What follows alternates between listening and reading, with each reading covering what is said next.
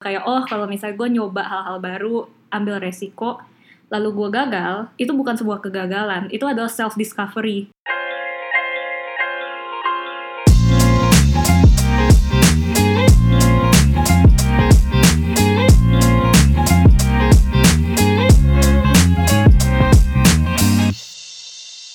Halo semuanya, selamat hari Senin. Oke, hari ini gue akan ngobrol-ngobrol dengan salah satu teman gue. Uh, she is the mastermind behind the Lalita Project dan juga moretalk.id. Uh, dan pasti beberapa dari kalian juga udah nggak asing lagi dengan cewek hebat satu ini. Nah hari ini kita bakal ngobrol-ngobrol santai masalah insecurities dan self-pity. Yuk langsung aja kita have an unmute session with Abigail Limuria. Welcome Bi! Hello, thank you for inviting me. Nama gue Abigail. Untuk persingkat orang kadang panggilnya Abby. Uh, paling dikenal sebagai co-founder Lalita Project jadi Lalita Project itu apa sih? Mungkin banyak yang nggak tahu. Lalita Project itu basically uh, sekarang sih social enterprise and movement yang centerednya itu kita percaya in empowerment through storytelling. Nah, produk dari movementnya itu kayak yang dari mention, buku Lalita yang judulnya 51 Cerita Perempuan Hebat Indonesia. Kak, bukunya tentang apa sih? Ya itu judulnya sangat self-explanatory ya. Jadi di dalamnya itu cerita 51 perempuan perempuan-perempuan hebat Indonesia zaman sekarang dari berbagai bidang dan profesi. Uh, terus abis itu juga karena lagi pandemi, terus sempat apa ya stuck di rumah, bukan sempat sih sekarang masih stuck di rumah. Jadinya akhirnya bikin yang dibilang tadi More Talk ID, basically itu uh, apa ya inisiatif bikin-bikin webinar bareng my friends and people that I know gitu dengan harga yang terjangkau. Soalnya um, ya supaya tetap produktif orang-orang gue juga uh, untuk ngisi waktu terus juga supaya apa ya lucunya tuh di Indonesia gue suka lihat banyak mulai banyak webinar cuman kalau harganya tuh mahal-mahal banget terus kalau misalnya nggak mahal topiknya suka yang rada-rada menurut gue kurang jelas. Nggak semua ya cuman ada banyak gitu. Jadi I wanna add my contribution pengen so I think I uh, banyak my friends tuh yang jago-jago tapi gak mau gak mau bikin webinar gitu loh. Jadi akhirnya gue gregetan ayo bikin sama gue gitu biar gue bantu mereka bikin. So that's basically more talk dibikin sama my sister. Kalau ngebahas mengenai Lalita Project sendiri kira-kira kan lu udah interview banyak banget kan narasumber yang keren dari Mbak Najwa Sihab, Sri Mulyani, Menteri Retno, Susi Pujiastuti, pokoknya banyak banget yang keren-keren lah yang lu udah pernah interview. Menurut lo, kira-kira cerita inspiratif mana nih yang anak-anak Indonesia perlu denger? Satu sih yang langsung muncul di kepala gue, I'm sure semuanya butuh, cuman ini nggak tau yang pop in my head. Itu uh, ahli genetika yang namanya Ibu Herawati Suda, Sudoyo. Herawati Sudoyo. Kenapa? Soalnya dia itu jadi uh, seorang ahli genetik yang dia uh, ngelacak pergerakan popo, populationnya Indonesia. Jadi dia lacak orang Indonesia tuh datang dari mana basically. Dengan dia uh, liatin genetika suku-suku gitu. Dan abis itu sebenarnya yang dia pengen achieve itu dia pengen create vaksin. Cuman katanya dia nggak bisa bikin vaksin yang universal untuk orang Indonesia, soalnya orang Indonesia itu genetikanya beda-beda per suku. Jadi in order for her untuk bisa help semua orang Indonesia, dia harus bisa datain genetika semua suku-suku. Dan itu pekerjaan yang luar biasa. Susah ya, sampai sekarang belum selesai juga gitu. Nah, tapi yang satu hal yang ditemuin dari uh, research dia itu nggak ada yang namanya 100% orang Indonesia tulen gitu. Semua orang Indonesia genetika itu udah kecampur-campur sama negara lain. Nah itu jadi menurut gue tuh sangat penting karena di Indonesia kan lagi ada apa ya selalu ada racial tension atau selalu ada kayak uh, isu-isu uh, toleransi di mana ada yang bilang oh kita nih orang Indonesia yang sesungguhnya, kamu bukan orang Indonesia yang sesungguhnya gitu kan. Tapi padahal kalau lihat dari genetika kita, kata Ibu Herawati, itu nggak ada satupun orang Indonesia yang pure. Semuanya itu udah kecampur-campur gitu. Even bah dan dia pernah bikin campaign, jadi dia kasih tes genetika gratis ke orang-orang terkenal, including Najwa Shihab, waktu itu Grace Natali, apa segala. Dan itu kayak gak tahu si Grace Natali ada ada genetika Arabnya, terus nggak taunya si uh, Najwa ada genetika apa, pokoknya kayak kecampur-campur semua manusia gitu. Menurut gue itu keren banget dan wow, iya, iya. nggak cuman itu juga Ibu Herawati tuh dia super keren. Jadi dia tuh saking jago ya udah biasa teliti genetik. Waktu itu sempat ada pengeboman di keduta uh, embassy Australia, uh, bom bunuh diri. Ingat gak? Iya, iya, iya. Tahun 2004 ya. Nah, terus habis itu pengen dikasih ke forensik Australia kan untuk dicari tahu nih siapa pengebom bunuh dirinya. Uh, tapi sama si Ibu Herawati dia bilang ngapain di outsource ke Australia kita udah biasa neliti genetik gitu dan yang tapi akhirnya tetap dikirim. Jadi forensik Australia itu butuh kayak seminggu untuk identify. Sama Ibu Herawati cuma tiga hari langsung ketemu yang pengebom bunuh dirinya. Karena dia udah saking jago gitu. Itu kan keren banget ya. Jadi kayak cerita ceritanya tuh very fun adventurous and maknanya itu tuh sangat dalam yang dibutuhin untuk orang-orang Indonesia. Iya, setuju sih gue karena jujur gue nggak pernah denger gitu Ibu Herawati sebelumnya sebelum gue ngobrol sama lu gitu kan. Dan jujur ini cerita worth to be shared for banget sih apalagi untuk teman-teman kita yang mungkin di jurusannya STEM gitu, yang di bidang biologi atau di bidang sains kan. Mm -mm. Yes. Tadi kan lu kayak yang tadi gue bilang um, lu pernah wawancarain Mbak Najwa Sihab, Sri Mulyani, pokoknya orang-orang hebat Indonesia lah ya. Pastinya lu nervous dong pas lu wawancarain, ya kan? Nah, itu gimana caranya lu build your self confidence di saat lu tahu nih, oke, okay, gila Talita Project udah bakal lumayan gede dan kita dapat banyak banget exciting opportunities untuk bisa wawancarain these amazing people. Wow, sebenarnya uh, nervous ya pasti ada gitu dan bahkan sampai akhir itu selalu ada gitu ya. Menurut gue uh, kayak you you never get used to interviewing those people gitu lah. Uh, tapi uh, apa ya percaya diri itu benar-benar it's a journey dibangun benar-benar dari titik terendah sampai dibangun pelan-pelan gitu. Soalnya jadi gue cerita deh gue paling pertama interview itu tuh si Mbak Najwa Shihab. Jadi interview pertama bangetnya Lalita itu Mbak Najwa. Wow, gokil. Itu kenapa bisa jadi kayak gitu? Uh, sebenarnya itu cerita lain yang kocak sih sebenarnya. Uh, tapi pokoknya intinya I was not that I was happy that she said yes. Tapi kayak gue tuh kayak gila serius lu kayak wawancara pertama sama professional interviewer gitu. Kayak how messed up can that be? Dan gue waktu itu tuh bahasa Indonesia-nya masih nggak kayak sekarang. Waktu itu tuh kan baru pulang dari Amerika dari LA gue tuh yang kayak masih I think in English gitu. Jadi kayak untuk gue bisa translate ke bahasa Indonesia masih jelek banget gitu. Dan kalau lu udah nontonin narasi TV atau Mata Najwa kan her Indonesian tuh fluent banget ya. One of the most fluent Indonesian speaker out there gitu. Jadi gue kayak oh my god pressure banget. Dan itu bener-bener waktu wawancara ya rasa lapar, rasa kebelat kencing, rasa ngantuk tuh mati rasa tau gak sih badan beneran. Gue tuh kayak wah parah banget saking nervousnya dan gue nggak bisa form full sentence. Kayak nanya aja tuh takut, oh my god itu parah banget. Cuman uh, it, cuman uh, akhirnya berhasil gitu. Dan mungkin karena si Mbak Najwa juga baik banget, dia take us seriously, dia jawab segala udah tuh nah tapi di situ dia ada bilang satu hal. Jadi dia bilang kan ada uh, gua sama temen gue tanya uh, mbak Nana apa sih satu hal yang bikin seorang jurnalis tuh jurnalis yang baik?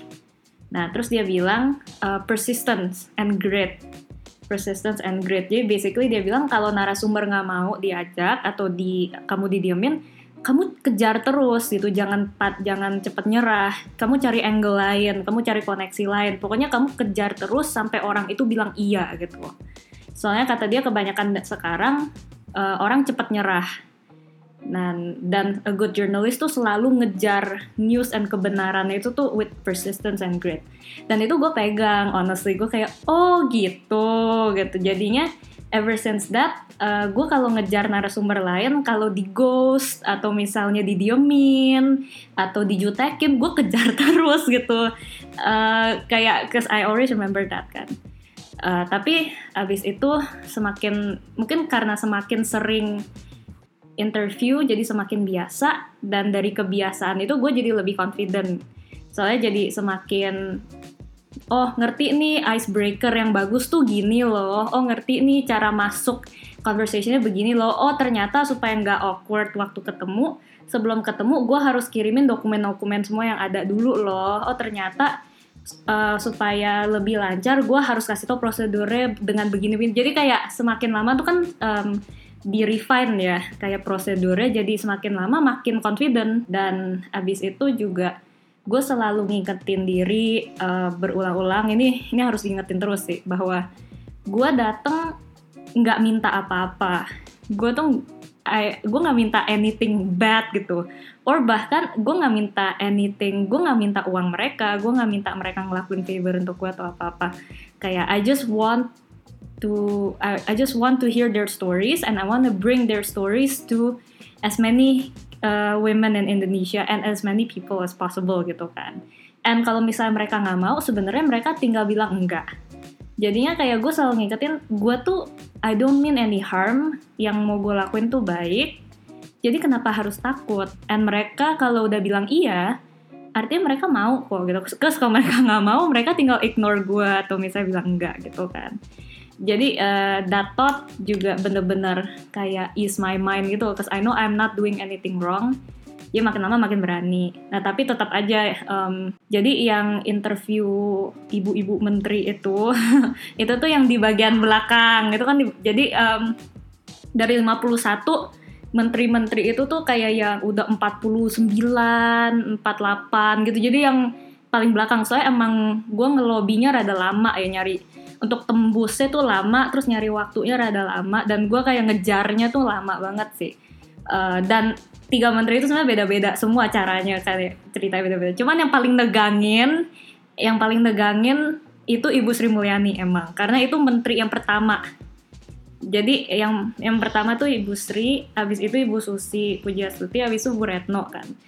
Tapi yang pertama, yang pertama itu uh, jadi awalnya tuh padahal udah kayak oke okay, gue nggak apa-apa ini nih kayak yang I use all that mantra kan ya kayak you're doing good kayak you're not asking her anything it's all good apa segala gitu tapi waktu nyampe kantornya terus ketemu sama semua security guard semua prosedur prosedur sebelum gue masuk ruangannya tuh di apa sih digeledah buat bom dulu gitu loh kayak gila mau ribet terus ya? itu kayak waktu gue di dalam tuh ada kayak li tiga security guard, ada dua orang yang nyatet setiap every single word I said.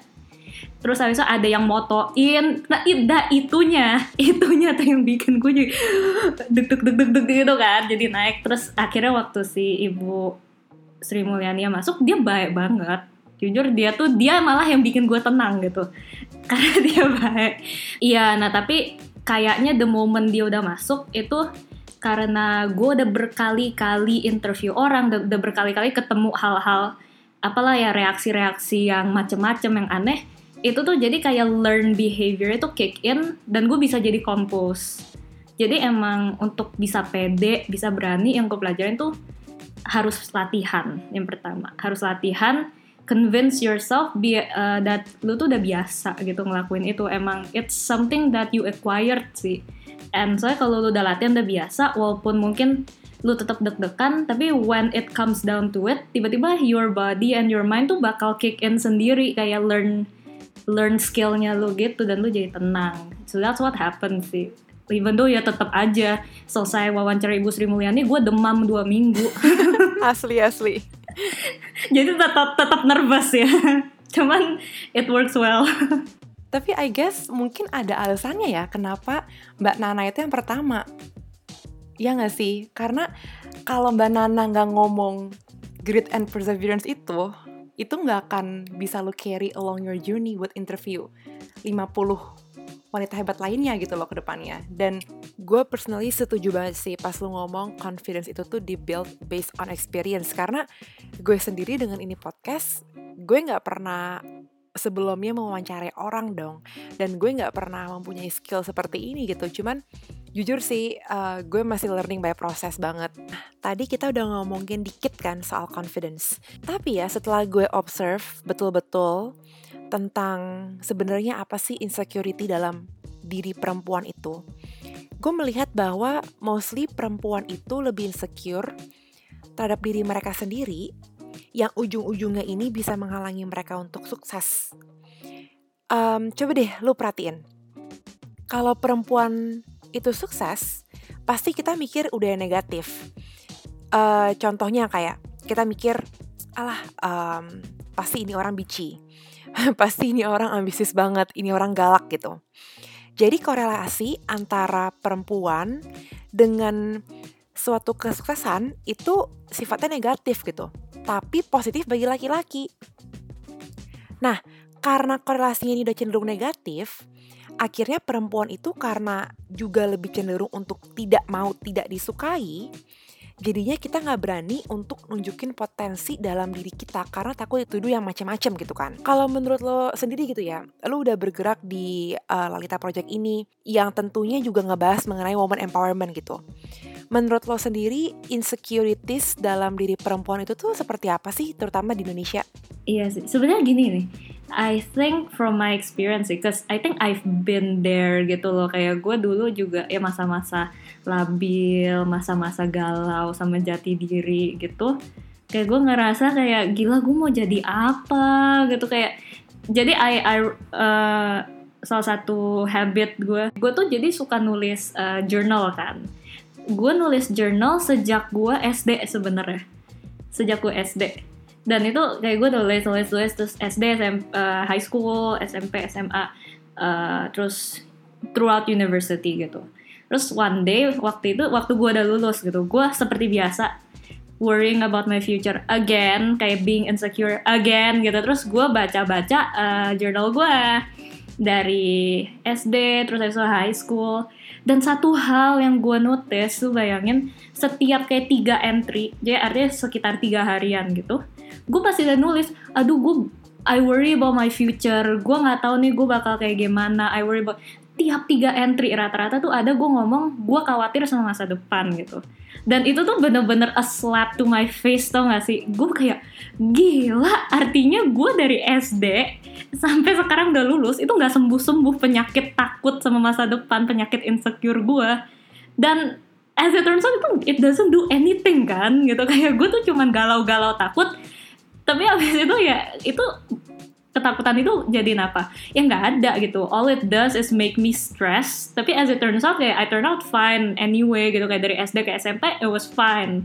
Waktu SD gue khawatirin SMP waktu SMP gue khawatirin SMA SMA khawatirin university. Sebenarnya sejak gue realize itu gue sadar kayak oh itu penyakit gue ya. Gue tuh selalu worry about uh, my future and insecurity uh, jadi gue mikir kayak from then on I decided to stop. Dan itu bener-bener gue tuh kayak gue udah nggak mau lagi nih bawa penyakit penyakit penyakit yang dari SD ini gitu. Kekhawatiran itu justru nge-stop gue dari nyoba hal-hal yang baru gitu.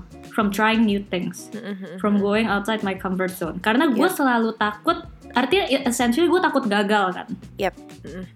Gue takut gagal. Jadi but then it, when I kayak setiap orang ketika kita nyoba hal baru, what will you experience? Gagal. you will look like a fool every time you try something new. Nah makanya karena gue punya that fear, uh, ketakutan itu gue dari dulu sampai sekarang tuh kayak gue tuh jarang banget loh um, nyoba-nyoba hal baru kayak gue sekali gue ngerasa gue nggak jago di sesuatu tuh gue jauhin gitu makanya gue dulu nggak main sports uh, kayak cause I think I'm not that good apa segala jadi gue takut ambil risk Nah, gara-gara itu, ya obviously gue nggak ngedevelop any new skill ya. Soalnya gue nggak nyoba hal-hal baru gitu. Karena gue takut gagal. Dan gara-gara itu menurut gue, coba kalau gue lebih nyantai dulu. Coba kalau misalnya dulu gue nggak setakut itu gagal, pasti sekarang I will have a lot more skills. Pasti sekarang skill gue tuh lebih banyak dan mungkin gue udah ngebuka lebih banyak pintu gitu. Dan jadi kan sebenarnya kayak lingkaran setan gitu yang ngelup ya. Kayak lu takut lu insecure jadi lu takut gagal. In return lu nggak berani nyoba hal-hal baru. Gara-gara lu nggak berani nyoba hal-hal baru lu nggak pernah develop skill. Karena Iya. lu nggak develop skill lu ngerasa lu payah. Karena lu ngerasa lu payah lu makin insecure gitu. Jadi kayak ngelup terus aja. Juga dari dulu tuh gue nggak tahu kenapa uh, bener-bener ground my self worth itu di accomplishment gue gitu jadi gue ngerasa kalau gue nggak berhasil kalau gue nggak dapat nilai bagus kalau misalnya gue nggak dapat nilai terbagus gitu juga gue gue tuh kayak harus ada ternya gitu Ntar ya harus ada ternya gitu. Kalau gue nggak yang tercakep, ter terpinter, tertalented apalah gitu, eh, itu tuh somehow harga diri gue jadi berkurang. Gue ngerasa orang-orang tuh nggak akan eh, apa ya, nggak akan appreciate gue atau nggak akan sayang sama gue. Kalau gue tuh nggak jadi yang the ter ter ter itu gitu. Nah itu kan menurut gue ada unsur ego juga ya kayak gue ngerasa gue tuh harus jadi yang paling perfect Eh, akhirnya ketika realita nggak nunjukin itu soalnya obviously ya gue manusia pasti punya kekurangan nggak mungkin perfect tuh. Tiap kali gue gagal gue jadi insecure gue jadi benci diri. Dewasa ya makin sadar lah makin sober in judgment Eh, oh kalau gue gagal di sini ya udah gue ketawain aja so what gitu. Atau misalnya oh kalau misalnya ada orang ngata-ngatain gue pikir gue nggak lucu gitu ya udah nggak apa-apa so what gitu. Oh kalau misalnya ada kalau misalnya gue eh, apa ya dinyinyirin sama teman atau sama sama cousins gitu ya udah nggak apa-apa so what? Gitu bukannya artinya gue nggak peduli sama mereka ya cuman kayak gue nerima bahwa gue tuh nggak bisa perfect setiap saat gitu dan gue pasti punya kelemahan gue pasti punya hal-hal bego yang gue lakuin gitu dan gue belajar untuk ngetawain diri. Ketika ego gue turun insecurity gue juga turun makanya gue sekarang berani nyoba hal-hal baru. Dari lu yang dari cita-cita lu ya lu kan kayak semacam high achiever gak sih dari Banget. lu masih ya ya kan lu high achiever banget dari lu sekolah gitu loh sampai college sampai lulus dari yang sangat Banget, ambisius iya. sangat serius banget bisa ya menjadi orang yang sangat slow bisa menjadi orang yang bukannya slow sih sebenarnya tapi lebih Hmm. kayak ke terima kenyataan gitu loh kayak oke oke ini gua this is my values this is what I Hmm. believe in terserah gitu orang mau terimanya gimana. Nah itu itu kan menurut gua kayak hitam putih ya. Gimana lu bisa benar-benar komit gitu ke diri lu kayak oke maks- mastiin gue nggak akan lagi balik ke that dark lane of mine. Sebenarnya itu journey juga ya yang Iya dulu dulu gue orangnya kayak gitu. Gue yang orang yang nyebelin itu loh yang kayak kalau misalnya dapat 98 nangis gitu. Kayak mau 100 gitu terus gue kayak ajak guru debat kenapa dua poin ini? Kenapa? Gitu ya yang nyebelin banget gitu lah. Gue Wow. kalau nginget-nginget kayak oh my god gue benci banget sama diri gue dulu kayak geli banget. Tapi that was me. Soalnya yang gue bilang gue menghargai diri dari nilai kan. Abis itu kayaknya yang sebenarnya gue dipaksa untuk berubah sih menurut gue kenapa gue dipaksa untuk berubah jadi waktu gue high school nilai determining factor lu tuh sukses atau enggak di kelas tuh sangat-sangat straightforward kan essentially it's as fair and equal as you're gonna get gitu Nah, abis itu gue masuk ke university. University, teman-teman gue ngambil kelas beda-beda. Dapat profesor beda-beda. Eh, major beda-beda gitu. Nah, itu nilai diri dari angka mulai nggak objektif menurut gue. Jadi gue mulai kurang puas tuh. Saya gue kayak, eh, oke, gue dapat nilai lebih bagus dari dia, tapi profesor dia lebih susah dari gue. Jadi objectively siapa nih yang lebih bagus gitu. Jadi sebenarnya gue tuh kayak in my mind gue mencoba untuk menilai diri dari orang lain mulai nggak bisa karena masuk university semakin unik ya setiap individu. Dia nilainya B aja, tapi dia punya internship di Disney. Sedangkan gue misalnya gue nilainya A semua, tapi gue nggak punya internship. Siapa yang lebih baik? Nggak tahu gitu kan. Kayak bingung. Semakin ke diversify.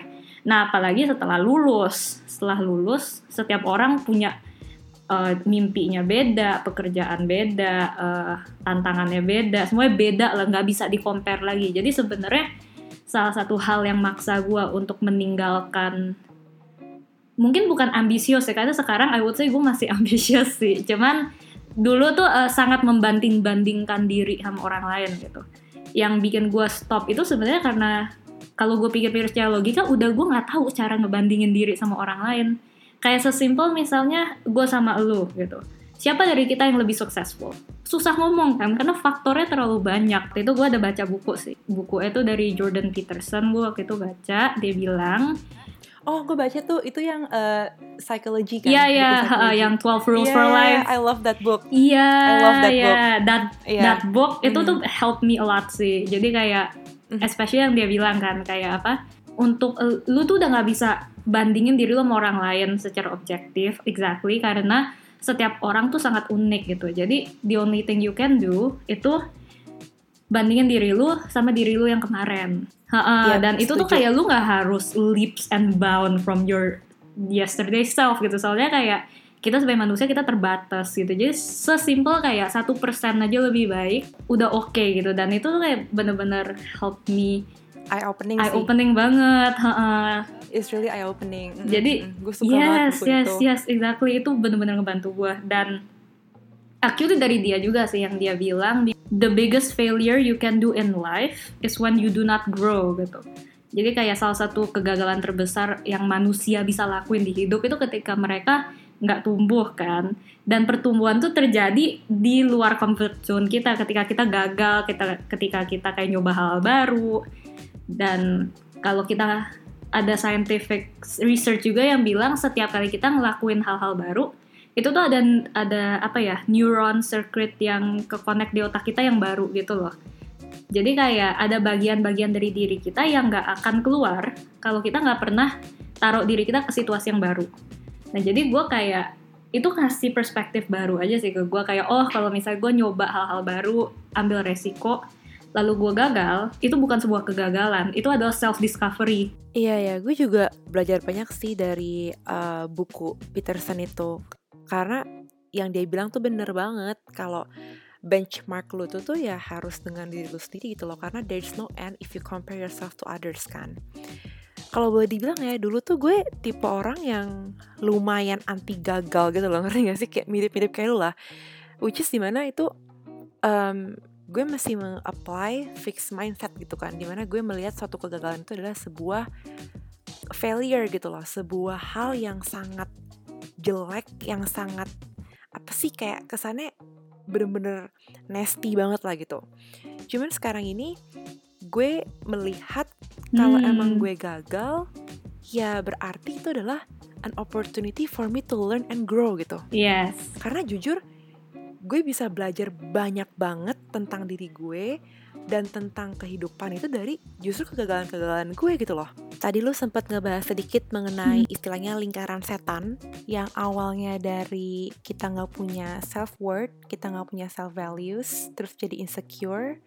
Karena insecure, nah gue ini merasa all of this adds up, ujung-ujungnya itu kita bakal self pity. Iya yeah, iya yeah, iya. Yeah. Apalagi di mana kita lagi down-downnya, terus kita gampang banget ke efek sama pengaruh luar, makin jadi tuh self pity-nya. Secara nggak sadar kayak jadi pity party gitu kayak oh iyalah kan dia lebih privilege dari gue gitu. Atau misalnya iyalah of course gue nggak bisa segitu soalnya gue nih di disadvantage, didiskriminasi sama sistem. Atau jadi pokoknya kayak gitu. Jadi semuanya disalahin tapi nggak pernah nyalain diri gitu. Sedangkan kalau misalnya kayak lu bilang ya bener seharusnya respon yang bener tuh lihat ke diri. Dan itu tuh susah or maybe juga kayak mereka surroundingnya semua pada main victim and self pity juga gitu. Saya kadang self self pity bisa dijadiin senjata juga sih menurut gue. Kayak gue lihat banyak banget orang yang mungkin terutama apalagi pacaran ya yang toxic relationship gitu kayak mungkin misalnya pacarnya yang salah terus dia mau marah terus dibalikin sama pacarnya semua yang gue lakuin salah deh di mata lu. Gue udah coba. Tapi salah terus. Itu kan kayak terus akhirnya dia nggak jadi marah malah dia yang apa nenangin pacar yang salah itu kan. Soalnya apa sebenarnya dilakuin itu pacarnya gunain self pity untuk nodong dia gitu. Makanya some people mereka nggak mau let go of self pity because it is a weapon yang mereka bisa pakai supaya nggak bisa disalahin sama dunia sama anyone gitu. Kalau diperhatiin ya orang yang ada di lingkaran setan itu tuh nggak sadar bahwa uh, rasa nggak confident dia atau insecurity dia itu sebenarnya penyebabnya ada di diri dia sendiri. Penyebabnya adalah di ego dia, penyebabnya adalah karena dia nggak berani coba hal-hal baru, therefore dia nggak pernah acquire new skill gitu ya kan.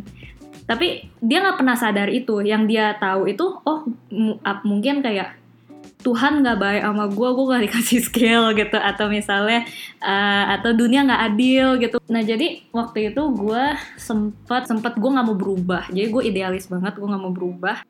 Pokoknya setelah gue lulus uni sempat masuk ke yang quarter life crisis gitu lah. Yang gue kayak gue nih siapa sih? Sebenarnya yang gue mau kejar apa sih?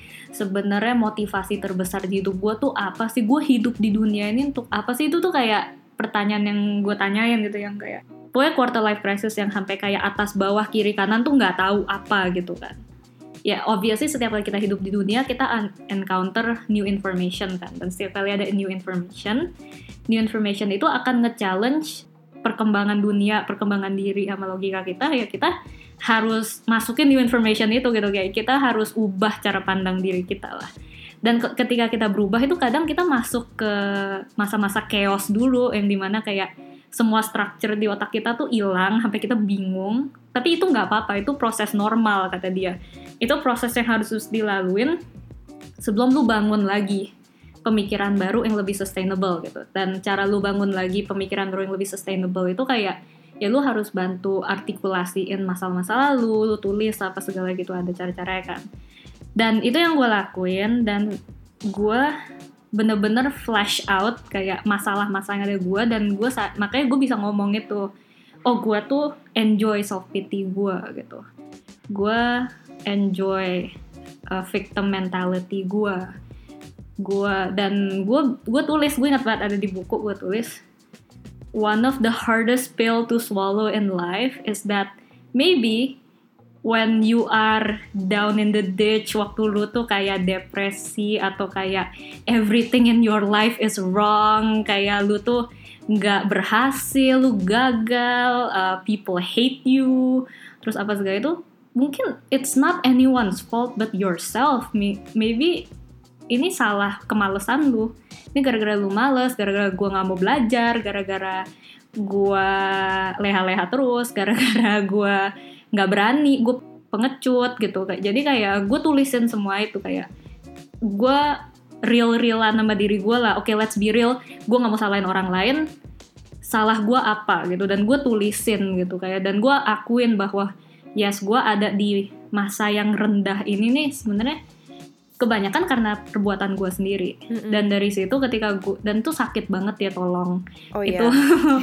yeah, yeah. kayak uh, eh, gue harus akuin lah mm-hmm. bahwa ya gue nggak sukses karena gue malas yeah. gue nggak bisa seting seberhasil teman gue karena gue pengecut gitu jadi gue harus akuin itu dulu dan itu sakit banget tapi setelah gue akuin mm-hmm. nah itu tuh baru gue bilang yang makanya gue sekarang lebih nyantai gue bilang oke okay, soalnya gue manusia ini kekurangan gue nih ini kekurangan gue gue terima mm-hmm. karena setelah gue terima ayo gue kerjain gue mau jadi lebih baik dan karena gue udah real with myself gue bisa lihat secara objektif oh kekurangan gue tuh ini gitu. Jadi yeah, yeah, ini yeah. yang harus diberantas nih hmm. gitu dan di situ gue jadi lebih realistis udah lebih berdamai sama diri.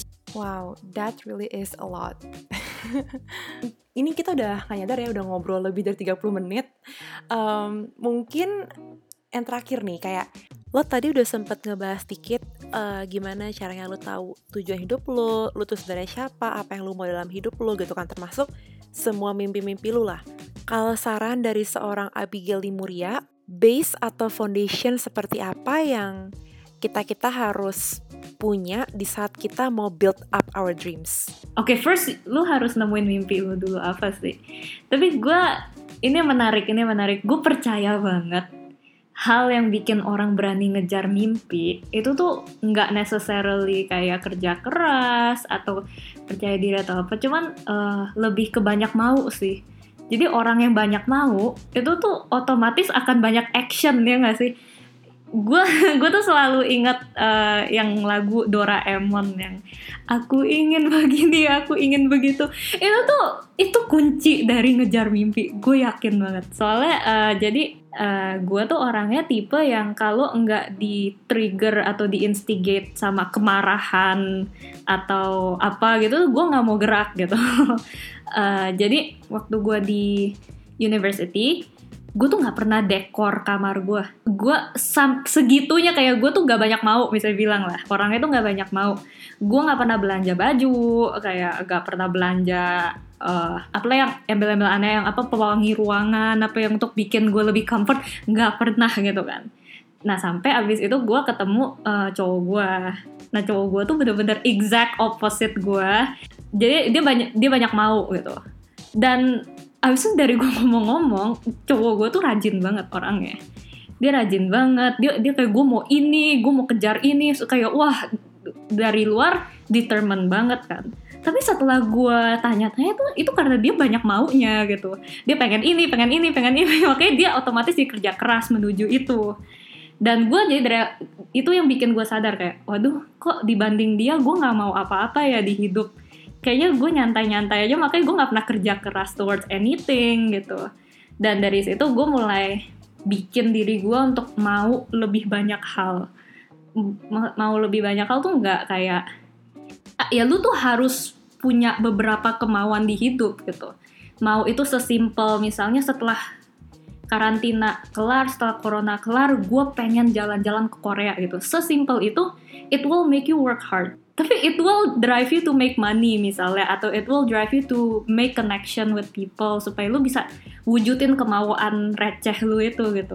Bikin diri banyak mau ya itu kita harus kenalan sama diri gitu. Kita harus tanya sama diri. Kita harus biarin diri. Saya kadang kita nggak biarin diri mauin sesuatu loh. Itu yang gue sadar juga. Soalnya takut kecewa. Lebih kayak gue tuh sebenarnya pengennya apa sih? Gue sukanya apa sih oh gue demen ini gue demen itu. Terus gue mulai bikin-bikin goal dan dari situ tuh gue jadi kepengen gitu. Gue jadi banyak maunya. Gue jadi kayak oh gue mau ini gue mau itu. And automatically jadi gue kerja lebih keras gue jadi lebih berani untuk ngejar mimpi-mimpi itu. Karena sekarang ada kemauan. Lu harus jadi orang yang maunya banyak. Yes yes. Itu gue setuju banget sih Well, Bi, thank you so much for being here. Thank you. thank you untuk semua sharing-sharingnya dan uh, I really enjoy this conversation. I hope that kalian-kalian semua juga lagi dengerin bisa belajar juga mengenai insecurities dan mengenai self pity karena jujur proses untuk kita bisa heal ourselves and handle overcome ourselves itu dalam masalah insecurities jujur ini nggak pernah ada habis-habisnya sih. Pasti this is something that we deal every day. Tapi yang paling penting adalah kita mencoba melihat insecurities kita ini dari angle yang berbeda dan jangan sampai membuat hal ini yang menghambat kita punya potential dan sukses ke depannya. Dan bagi teman-teman yang masih mau ngobrol-ngobrol sama Abigail atau mungkin mau nanya-nanya lebih lanjut, bisa dikontak di Yes, Abigail Limoria. Dan bagi teman-teman semua yang mau tahu lebih lanjut mengenai Lalita Project dan juga mortalk.id, please feel free untuk follow Lalita Project dan moretalk.id di Instagram. For now, gue Claudia and I'm signing off. See you guys next week. Bye!